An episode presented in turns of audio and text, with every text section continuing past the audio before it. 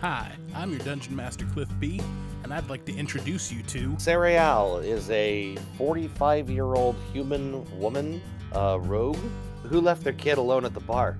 I got a funny way of making friends. I gesture with my glass of wine and I say, I apologize. I never heard about anybody like you. I turn to you and I say, Kathy isn't a real name. Honestly, I don't have anything better to do. I just rolled into town. It's like a rib burn off, but in a fantasy world. You have a little bit of egg in your beard, and I flick it out. To be clear, you saw a cow with human arms and legs. Just a pinch. Seems like it's treating you okay. Oh, Kathy. You can hear more about Sariel and the rest of her adventuring party on the podcast Taverns, Travel, and Tests, debuting November 9th, wherever you get your podcast fix.